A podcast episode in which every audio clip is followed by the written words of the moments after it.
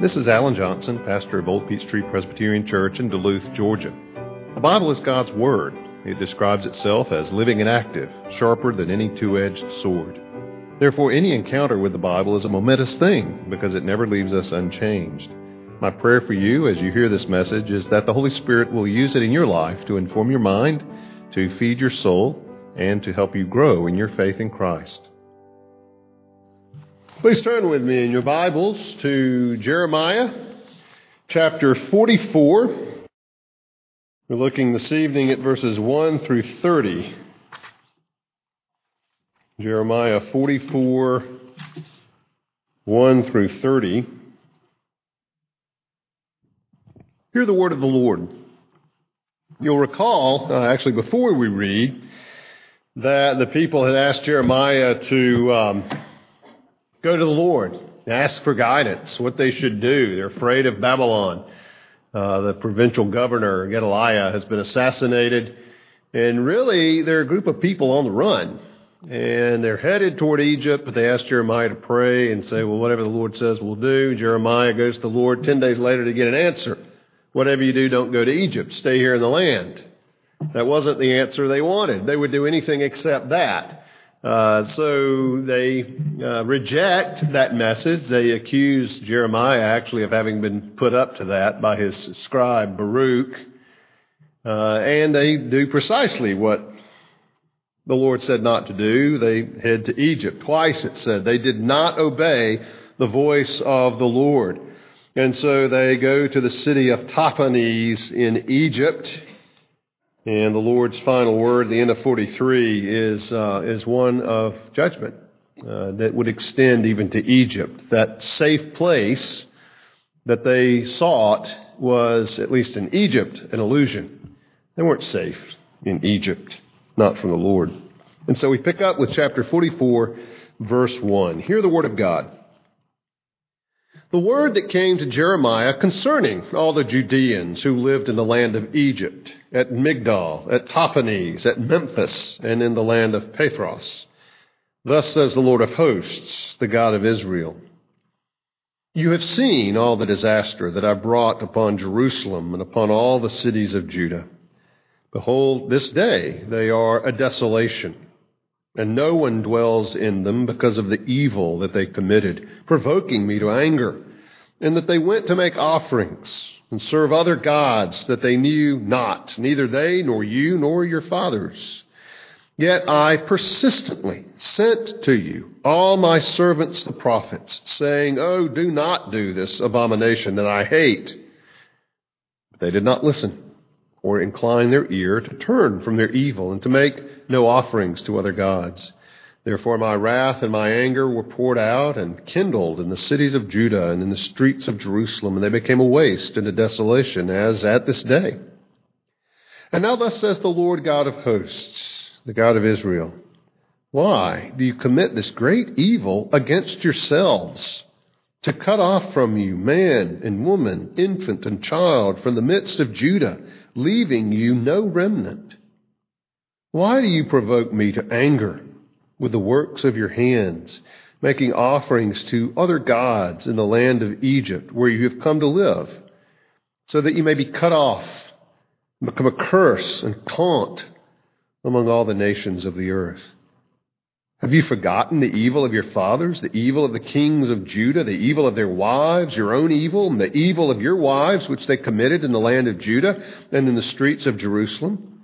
They have not humbled themselves even to this day, nor have they feared, nor walked in my law and my statutes that I set before you and before your fathers. Therefore, thus says the Lord of hosts, the God of Israel. Behold, I will set my face against you for harm, cut off all Judah.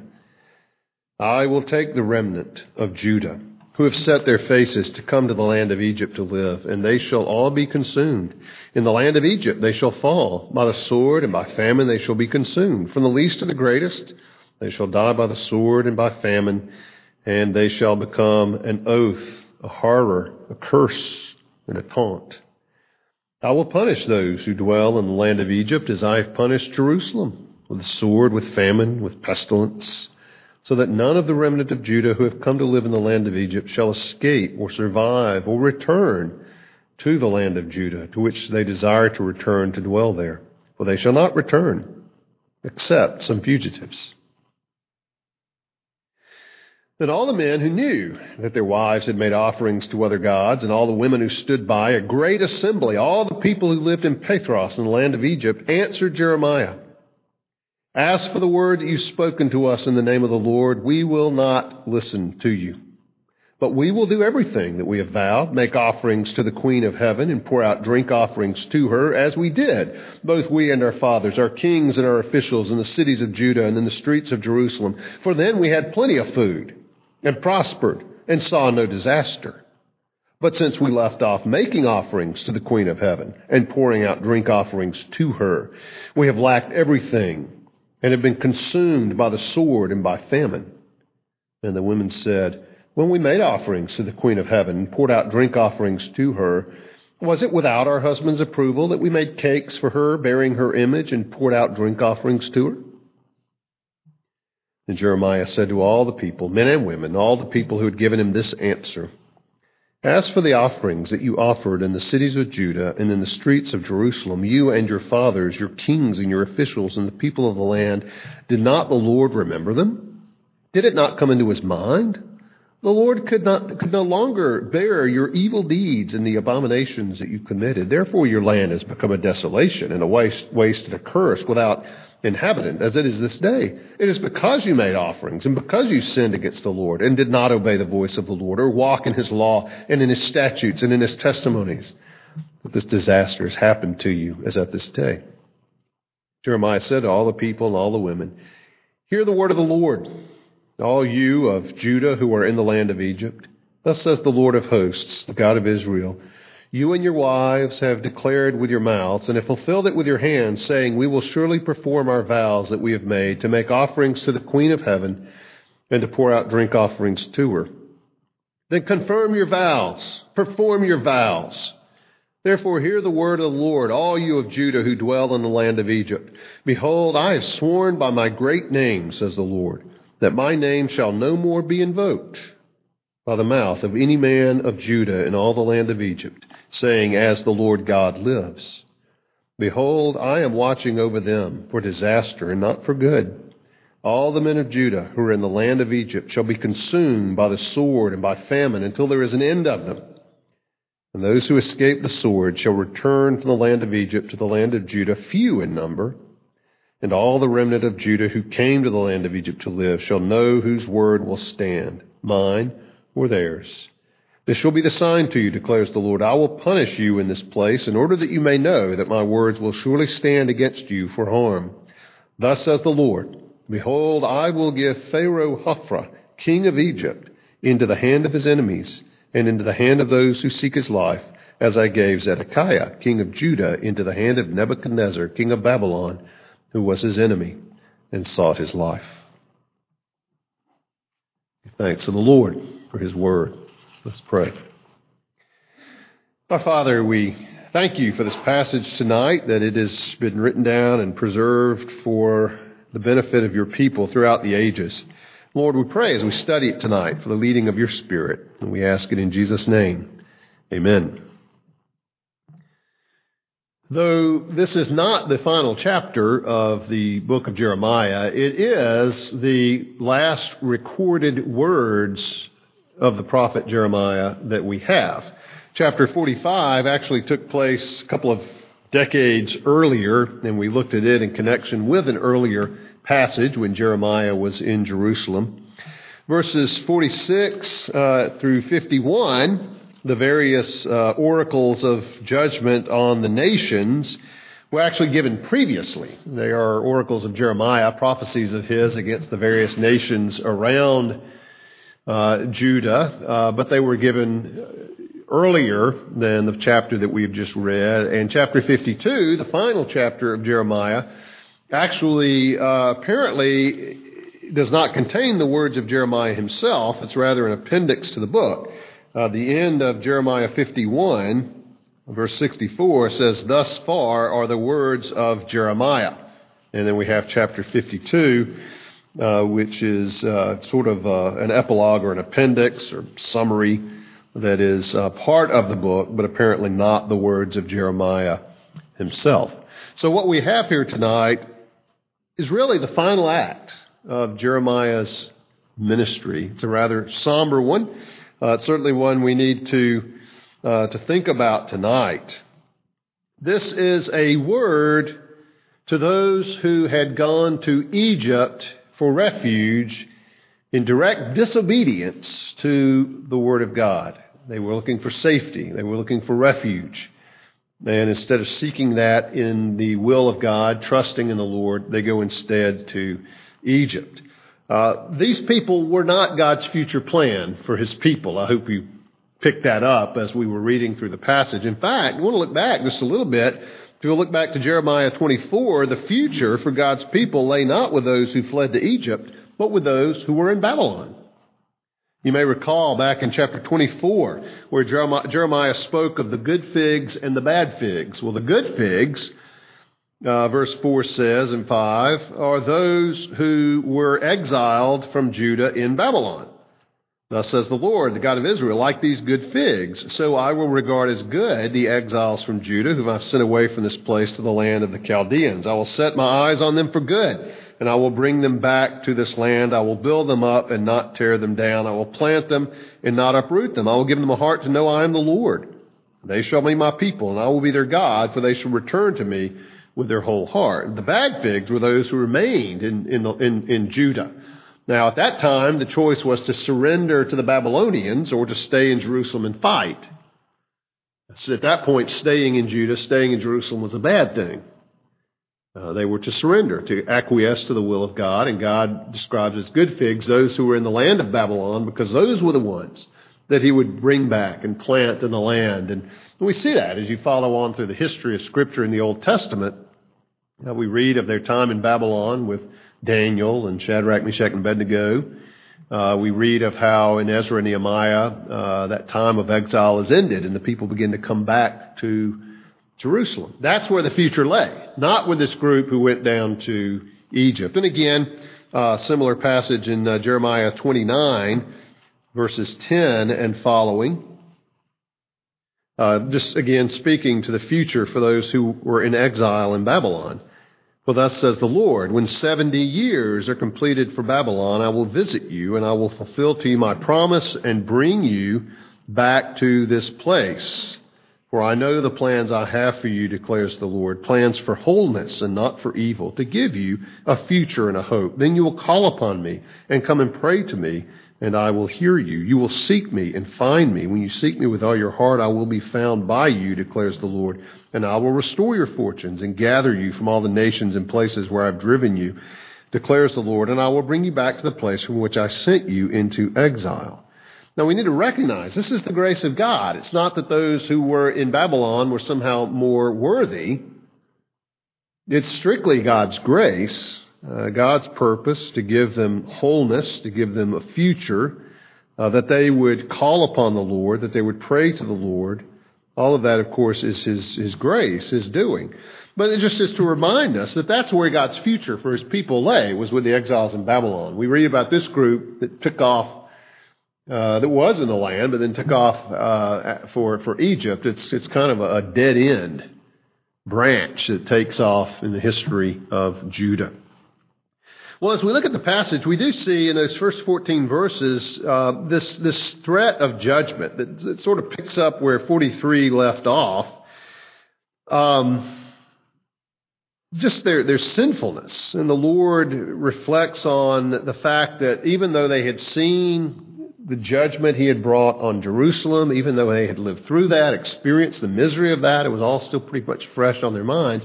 They pretty much were in a, a live and don't learn position.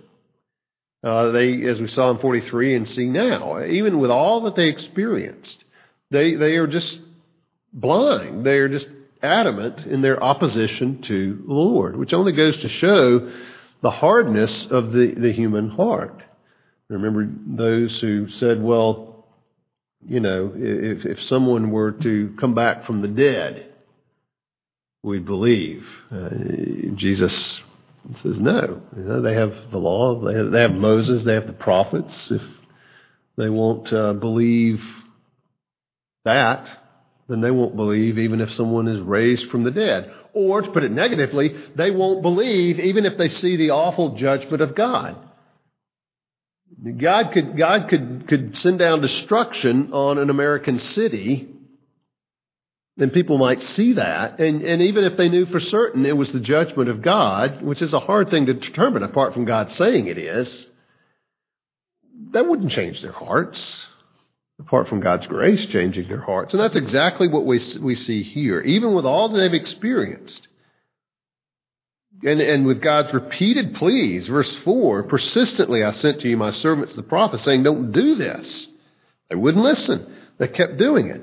And so we see the hardness of the human heart in, in its failure to learn from God's judgment, God's mighty acts in the earth. We see the, the, the hardness of the human heart in its willingness to sin, even to its own destruction.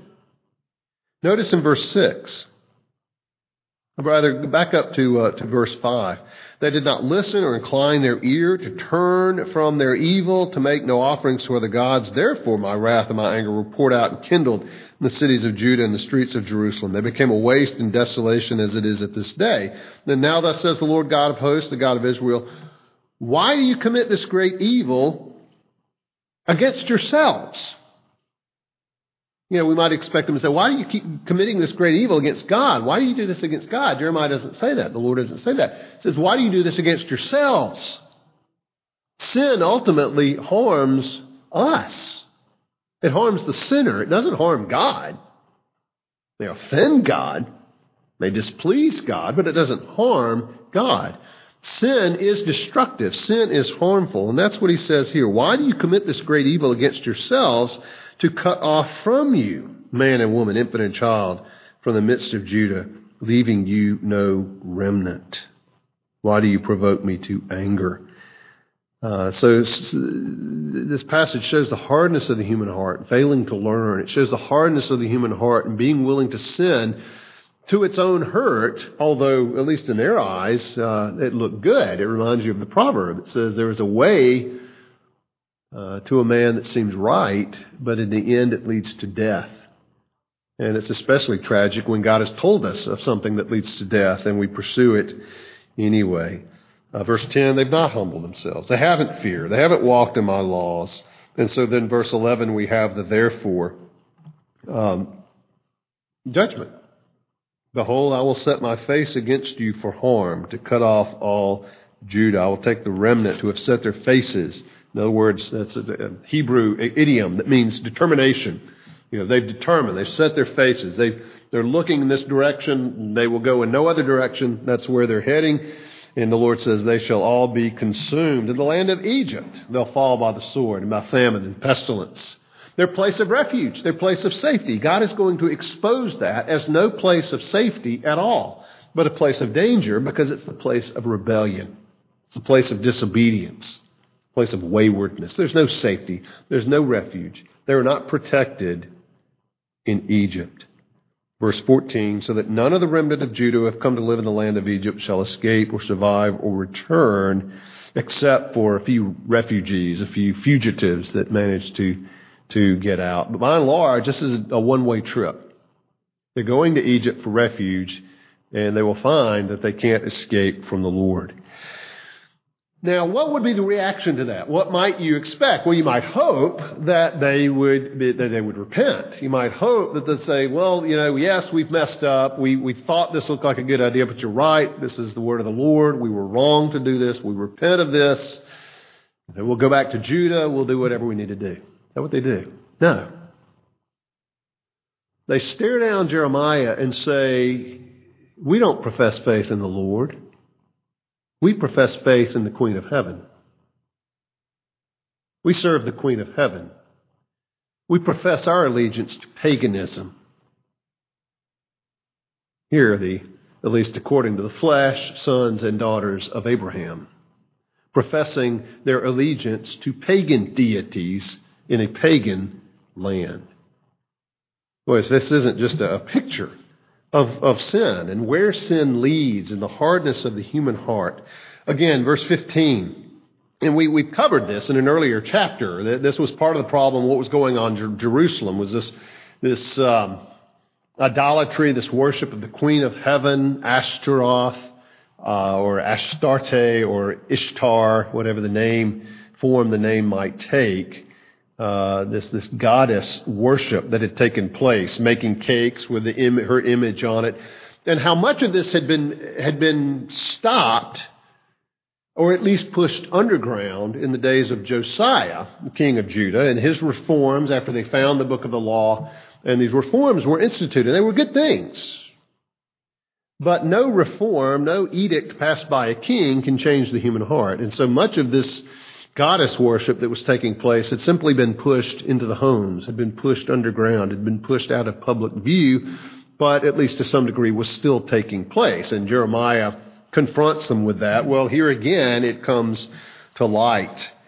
Uh, their wives had made offerings to other gods. The women, all the women who stood by, uh, all the people who lived in Pathros answered Jeremiah. They said, No, Jeremiah, we're not going to listen to you. We've heard enough from you. We don't want to hear from you anymore. But we're going to do everything we said we do. We made vows to the Queen of Heaven, and we're going to keep those vows. Because when we stopped keeping those vows, bad things happened. When we were serving the Queen of Heaven, life was good. We had peace, we had food, everything was okay. When we stopped doing that, well, then, you know, the Babylonians come. We have all these problems. We're not going to serve the Lord anymore. We're going to serve the Queen of Heaven. And the wives say, Besides, didn't our husbands know about it? We didn't do this apart from their knowledge. Was it without our husband's approval that we made cakes for her, bearing her image, and poured out drink offerings to her? What do you think about that, Jeremiah? It wasn't just the wives. The husbands knew we were doing. They approved of our doing that. Really weird stuff. You know, and, and you, you look at that and you think, you know, what a, what a weird, strange thing. Is it? Goddess worship? You know, it's interesting in the present day, uh, some of the same kinds of manifestations of this sort of thing uh, in our own day.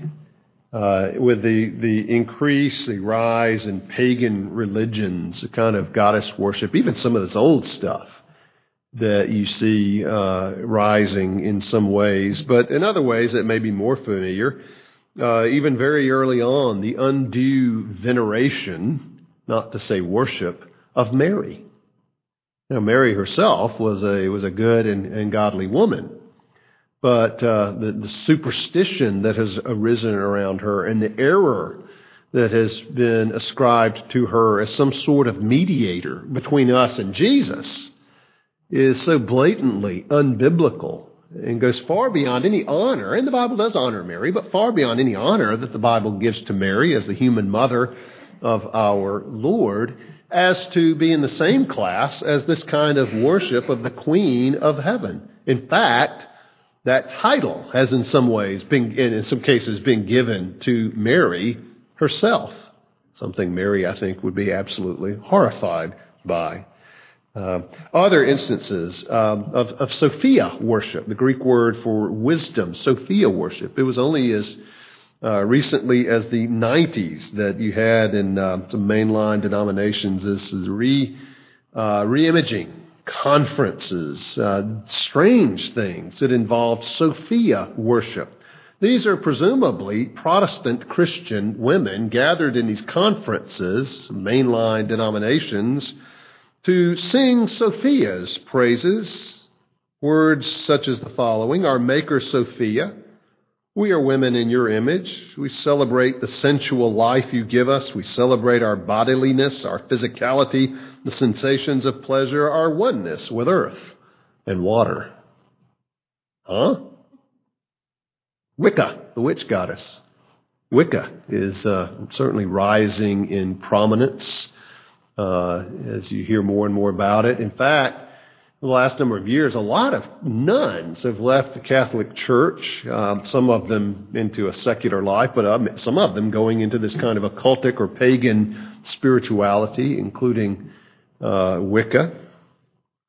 uh, radical feminism, uh, which maybe had its heyday in the 70s, 60s, and 70s, but certainly is being felt and its effects even up to the present day. I found God in myself and I loved her fiercely. Uh, those kinds of things are with us today. That's the very same kind of thing that is represented here uh, in the days of Jeremiah. Um, you know, it reminds me of William Faulkner's quote, Requiem for a Nun. The past is never past. The past is never dead. It's not even past.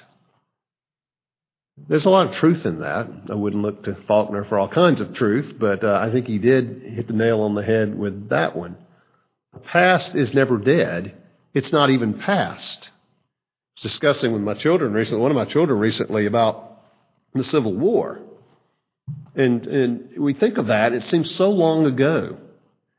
And yet, I knew my, my great grandmother quite well, who was born not 20 years after the end of the Civil War. So I, I knew someone who went back almost to that time, and her parents certainly did. It was that close. But even going back to the days of Jeremiah, which obviously is, is a much, much, much longer time, there are some things that just weren't left in Jeremiah's time, but are with us today, including human nature, fallen human nature, its inclination to idolatry. The past is never dead. It's not even past. And that's certainly true with the kinds of idolatry here that Jeremiah is describing. But we have this, this, this threat of judgment on the part of the Lord, but then we have this, this shocking profession of paganism that the people make there. In Jeremiah's response in verse 20 and following, um,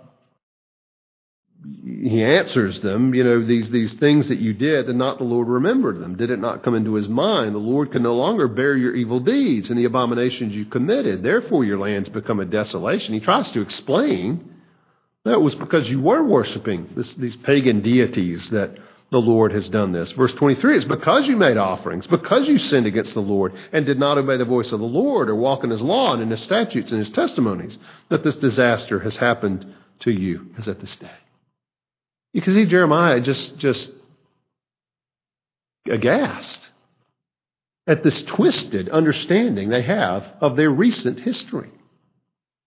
Saying it's because they didn't serve the goddess of heaven, the queen of heaven, that this stuff came. And Jeremiah just shaking his head. He said, No, it's because you did that. It's because you didn't serve the Lord that all of this came. And then his final words that we have recorded are horrifying.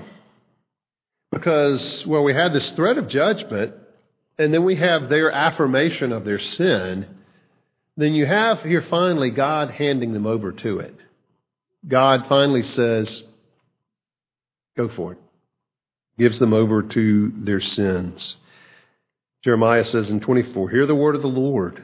Thus says the Lord of hosts, the God of Israel You and your wives have declared with your mouths and have fulfilled it with your hands, saying, We will surely perform our vows we've made to make offerings to the Queen of Heaven and pour out drink offerings to her.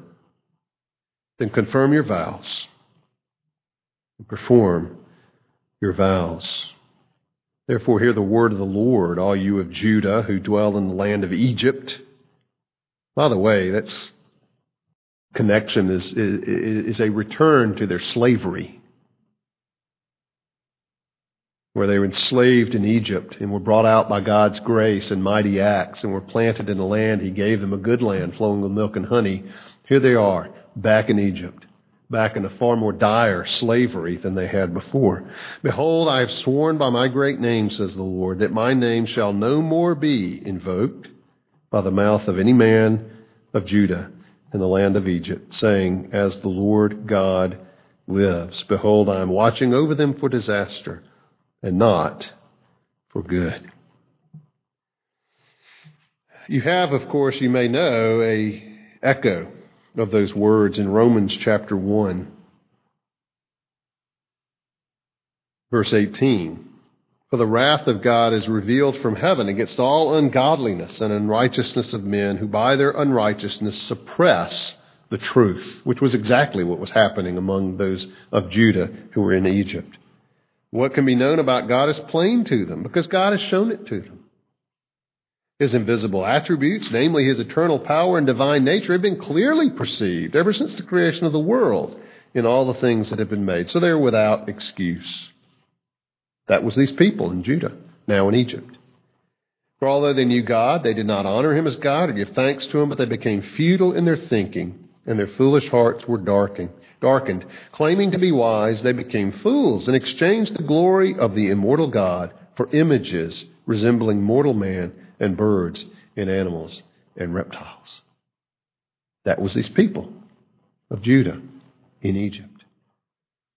And so we have three times in verse 24, 26, 28, therefore God gave them up in the lusts of their heart to impurity. Verse 26, for this reason God gave them up to dishonorable passions. Verse 28, and since they did not see fit to acknowledge God, he gave them up to a debased mind. Dear friends, the worst judgment that God invoked on these people was not the burning of Jerusalem. It was removing himself from them and releasing them to their sins. What a warning this is to anyone living in unrepentant sin, to anyone clinging to their sins, whether they profess the name of Jesus or not. The most dire judgment God can do is to give you over to your sin. To say to you, in effect, so you want your sin? Fine. Have your sin. But you won't have me. And that's exactly what the Lord says to them here in this passage.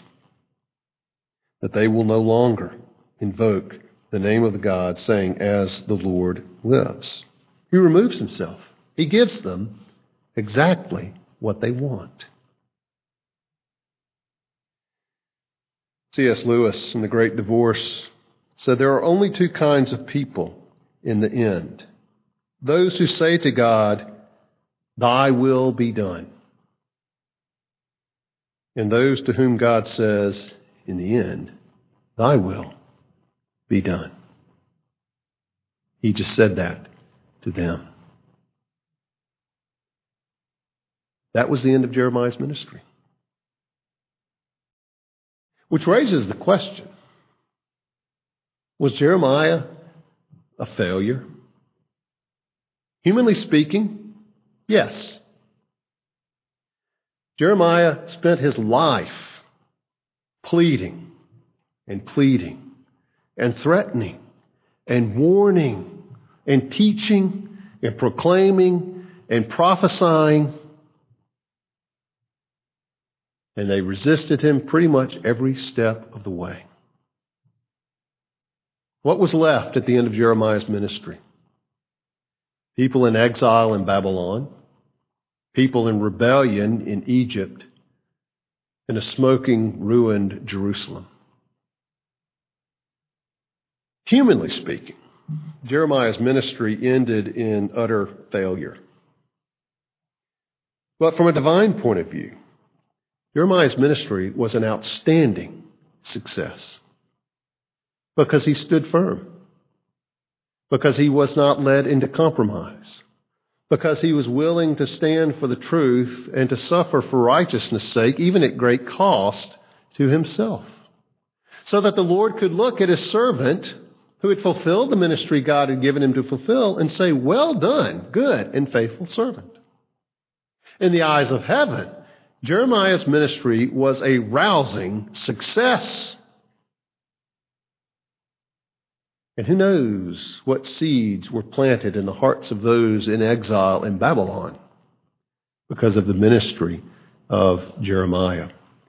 And we see Jeremiah as he fits into that grand redemptive work of the Lord and his ministry ultimately paving the way for that remnant in Babylon to return, to be replanted, and to begin to serve the Lord again in Judah until that time, centuries later, when a baby was born in Bethlehem. Jeremiah's ministry was, humanly speaking, a failure. But in God's eyes, it was an outstanding success. Which gives us a whole different measure for evaluating our own service to the Lord. The things that we would like to see in our own hearts, the things that we would like to see in our own families, the things that we would like to see in our own church. Now, we're grateful that God didn't give us all the ministry he gave to Jeremiah, which was a hard one, a painful one, but a necessary one. Uh, we live in the new covenant. We live in a day when God has promised great things, uh, maybe greater at times and in places than at others, but nevertheless with confidence that the Lord is going to bring blessing, is going to bring, bring fruit, is going to make His word powerful and effective for salvation, though in some cases He still uses His word for judgment as well. But as we look at this passage, we are forced, and we would honor Jeremiah uh, as we are forced to go back and look at our own hearts, to look at those areas in our hearts where there are idols, where there is misdirected worship, where we are still holding out against the Lord. To hear the warnings, yes, of God's judgment, but also with the greater light that we have of the rest of Scripture to recognize God's love for us and His provision for our sin in the Lord Jesus Christ. Let's pray. Father, we acknowledge that in our fallen condition, we are exactly like these people. We look for safety in all the wrong places. Our hearts are prone to wander and prone to rebel against you. And Father, we pray for your grace to keep us from those things, to expose those things, to give us the ability to repent and to trust in your word and to seek our refuge in you. Father, we thank you for the work that you've begun in us. We pray that you would continue that work, sanctify us, make us like Christ, increase our love for you. We ask it in Jesus' name. Amen.